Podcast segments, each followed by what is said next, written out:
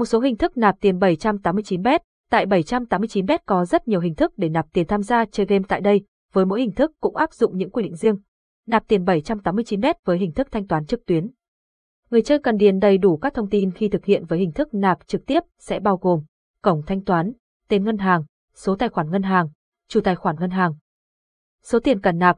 Sau đó, cần chọn tiến hành, ngay sau khi tiến hành thanh toán, số tiền trong tài khoản ngân hàng của người chơi sẽ được chuyển đến tài khoản cá cược 789bet, số tiền tối thiểu của mỗi lần nạp là 100.000 Việt Nam đồng và không quy định số tiền nạp tối đa lần.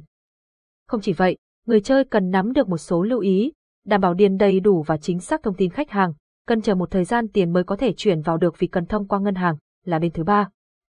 Sau khi đã hoàn tất các thủ tục 10 phút mà chưa nhận được thông báo gì thì bạn hãy liên hệ trực tiếp với bộ phận chăm sóc khách hàng của nhà cái 789bet để được hỗ trợ. Nạp tiền qua ví điện tử.